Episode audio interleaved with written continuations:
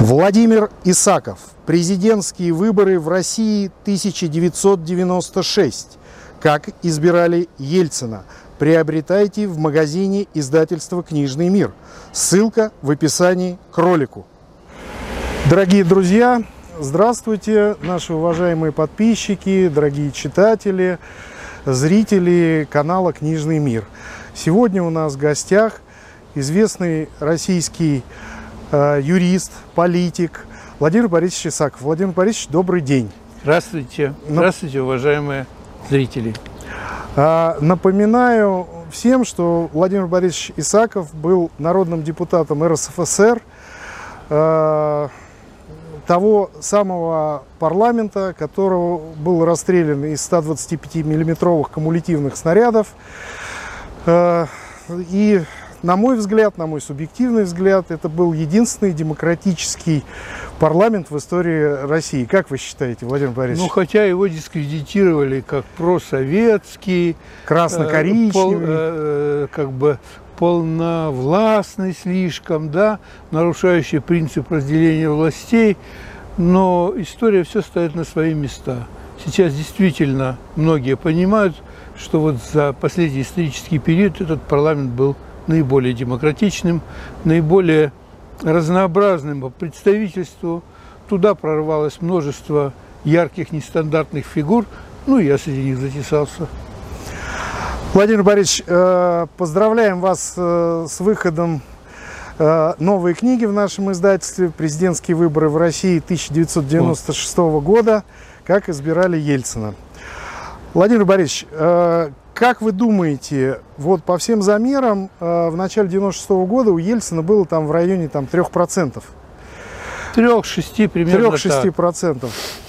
Как вы думаете, кто решился, почему решился двигать Ельцина и разыгрывать вот этот весь балаган, который назывался предвыборной гонкой? Но у них не было другого выхода. У семьи, у олигархов? Да, и у семьи, и у олигархов. Сам Ельцин, кстати говоря, не хотел. Он чувствовал себя плохо. Он, как потом выясняется, находился в прединфарктном состоянии. Но вот его окружение понимало, что перемена власти для них это смертельный риск. Потому что реформа, это же 96-й э, год был уже, шестой год российских реформ. Реформы себя проявили во всей красе народ их увидел, народ в них более или менее разобрался. И потому у Ельцина был такой низкий э, рейтинг, что его реформы уже были непопулярны. И что в этих условиях будет после выборов президента? А что, если коммунисты придут к власти? От одной мысли их бросало в дрожь. Более того, если я правильно помню, э, на Давосском форуме, который проходил в феврале 96 -го года особое внимание мировых элит было направлено больше к Зюганову, чем к Чубайсу и всем остальным, что очень расстраивало и бесило Чубайса в той ситуации. Потом мы помним все скандал с тем, как э, Ельцин не вышел в Ирландии, его, да, его да. ждали, а он был не в состоянии выйти на трап самолета. Вот. Э, вы исследовали эту тему. Скажите, пожалуйста, э, что предприняли э, люди в этой предвыборной гонке, чтобы э, за Ельцина проголосовали больше людей? Вот как раз именно поэтому я и написал эту книжку, ну, точнее говоря, поднял свои материалы, дневники парламентские – и э, выпустил вместе с вами эту книжку. Э, был испробован, на мой взгляд, э, полный спектр грязных информационных технологий, э, всяческой грязи. Я думаю, что коммунисты, даже ну, основные их оппоненты на выборах, не были готовы к такому потоку помоев и клеветы, которые обрушили на их головы. Они не были готовы к циничному финансированию российских выборов из-за рубежа. Вот сегодня Россию бьют, сегодня Россию притесняют, а тогда ведь Запад Россию поддерживал. Ельцинская Россия его вполне устраивала. И в победу Ельцина вкладывались миллиарды долларов. И безвозмездные даже были пожертвования на эту избирательную кампанию. Вот об этом я во всем пишу, как развивалась эта кампания, какими методами действовали сторонники Бориса Николаевича, почему он победил. Мне кажется, что в современных условиях, когда Россия приближается к новому рубежу перехода вла власти, вспомнить об этом необходимо, потому что, не дай бог, вновь вспомнят об этих технологиях и пустят их в ход. Мне бы крайне этого не хотелось. А, Владимир Борисович, все помнят э, скандал перед вторым туром с этой пресловутой коробкой из пасксерокса, наполненных купюрами иностранными. Э, скажите, пожалуйста, семья играла огромную роль в том, что Ельцин переизбрался на второй срок? Ну, во-первых, эта коробка, насколько я помню, не от семьи была. Она как раз семье предназначалась. Точнее, даже не семье, а окружению Ельцина, э, которая его поддерживала, которая голосовала, которая за него, извините, плясала и пела тогда.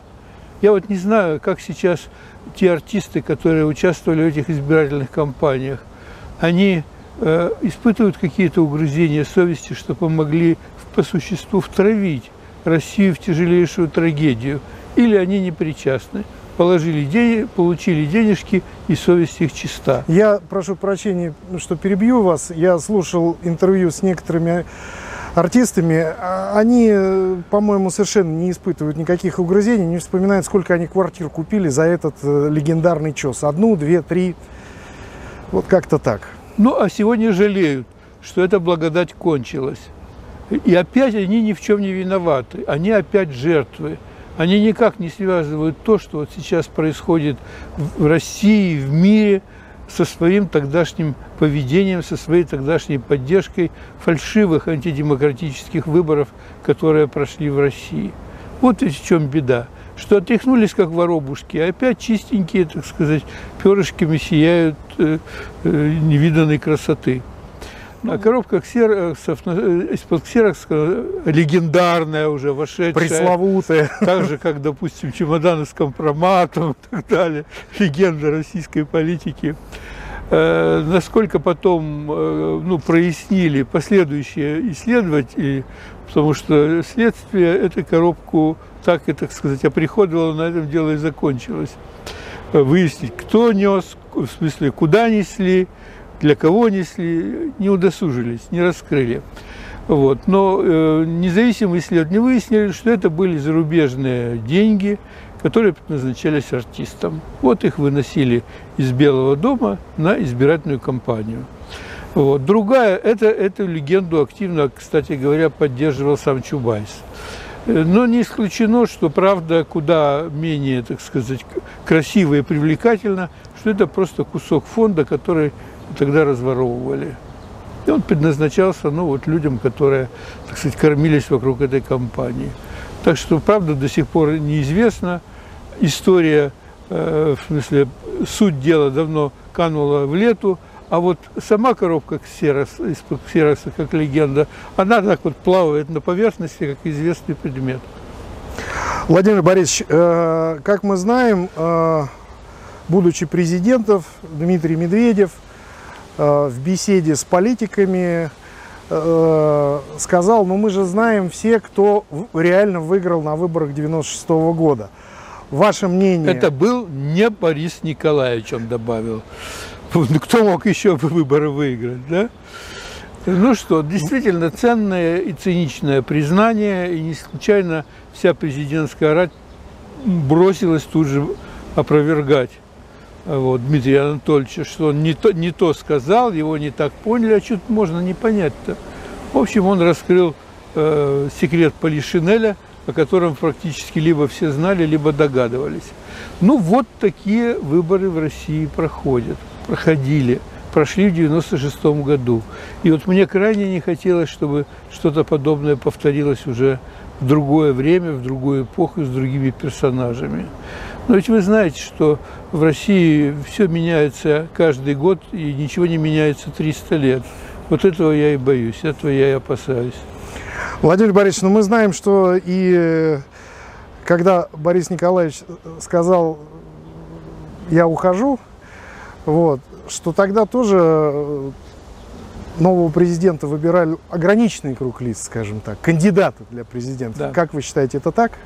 Я думаю, что да, ведь сегодня э, прошло достаточное количество времени, больше 20 лет, и многие как бы почувствовали себя в безопасности, э, развязались языки, и даже разные версии появились от того, от того как выбирался преемник Бориса Николаевича. Более приличные, менее неприличные. Но вообще сам институт преемничества, с моей точки зрения, абсолютно антиконституционный, опасный, вредный для России. Россия, я убежден, должна все-таки выходить на правовой путь развития. А правовой путь развития – честные демократические выборы, которые обеспечивают сменяемость власти. Вот к этому надо стремиться. Владимир Борисович, как вы думаете, вот в условиях тех геополитических, тектонических сдвигов, в которых мы сейчас живем, а, возможно какие-то подвижки в элите, какие-то э, смены во власти? Я думаю, что нынешняя обстановка, она неизбежно приведет к смене элит. Потому что, ну, во-первых, э, фигуры, примелькавшиеся на экране, народу просто надоели надо уже понимать, что все-таки люди устают от одних и тех же лиц, от одних и тех же речей, что время от времени э, надо менять, надо что-то менять. Это во-первых. Во-вторых, сама обстановка кризисная. Но понятно, если страна расцветала, если бы, так сказать, э, закрома были полны, источники богатства лились полным потоком, как писали в партийных документах. То Импортозамещение мы... было да, бы реальным. Да, реальным. Так сказать, мы пожинали бы его плоды и на столе, и на, в квартирах, и на земельных участках. Ведь ничего этого нет, к сожалению. Поэтому сама обстановка, видимо, диктует необходимость смены людей, находящихся у власти. Насколько э, э, глубокой, основательной будет эта смена, сказать трудно. Разные варианты. К сожалению, борьба элит, она под ковром происходит. И они, если мы узнаем, то много лет спустя, когда вот участники этих действий начинают более-менее рассказывать, э, что происходило – но я убежден, что смена так или иначе будет, что какие-то изменения последуют, том числе и в российских элитах. Как говорится, давно пора. Владимир Борисович, э, как вы думаете, мы знаем, что в России бархатных революций не бывает. Э, ожидать ли нам новые смуты, каких-то серьезных потрясений? Вот лично для каждого, не там на вершине политического Олимпа, а вот как нам пережить это время? Ну, я не Господь Бог, я, я не знаю. Конечно, не хотелось бы новой смуты, собственно, э, вся моя деятельность как депутата, как политика, как вот человека пишущего, направлена на то, чтобы люди думали. А когда люди думают, они все-таки действуют разумно, а не пускают в ход кулаки, дубинки и тем более оружие. Вот, поэтому новой смуты не хотелось, хотя, ну, читаешь заключение политологов, многие каркают, что Россия подойдет к новой кровавой смуте. Ой, не хотелось бы, не хотелось бы этого, потому что, с моей точки зрения, все проблемы можно разрешить миром, и убежден, что худой мир все-таки всегда лучше доброй ссоры. Большое спасибо, Владимир Борисович. Приходите к нам еще. Спасибо. Всего вам самого спасибо. доброго. Ну что, буду сидеть за столом, писать для вас следующую книжку. Прекрасно. Всего доброго.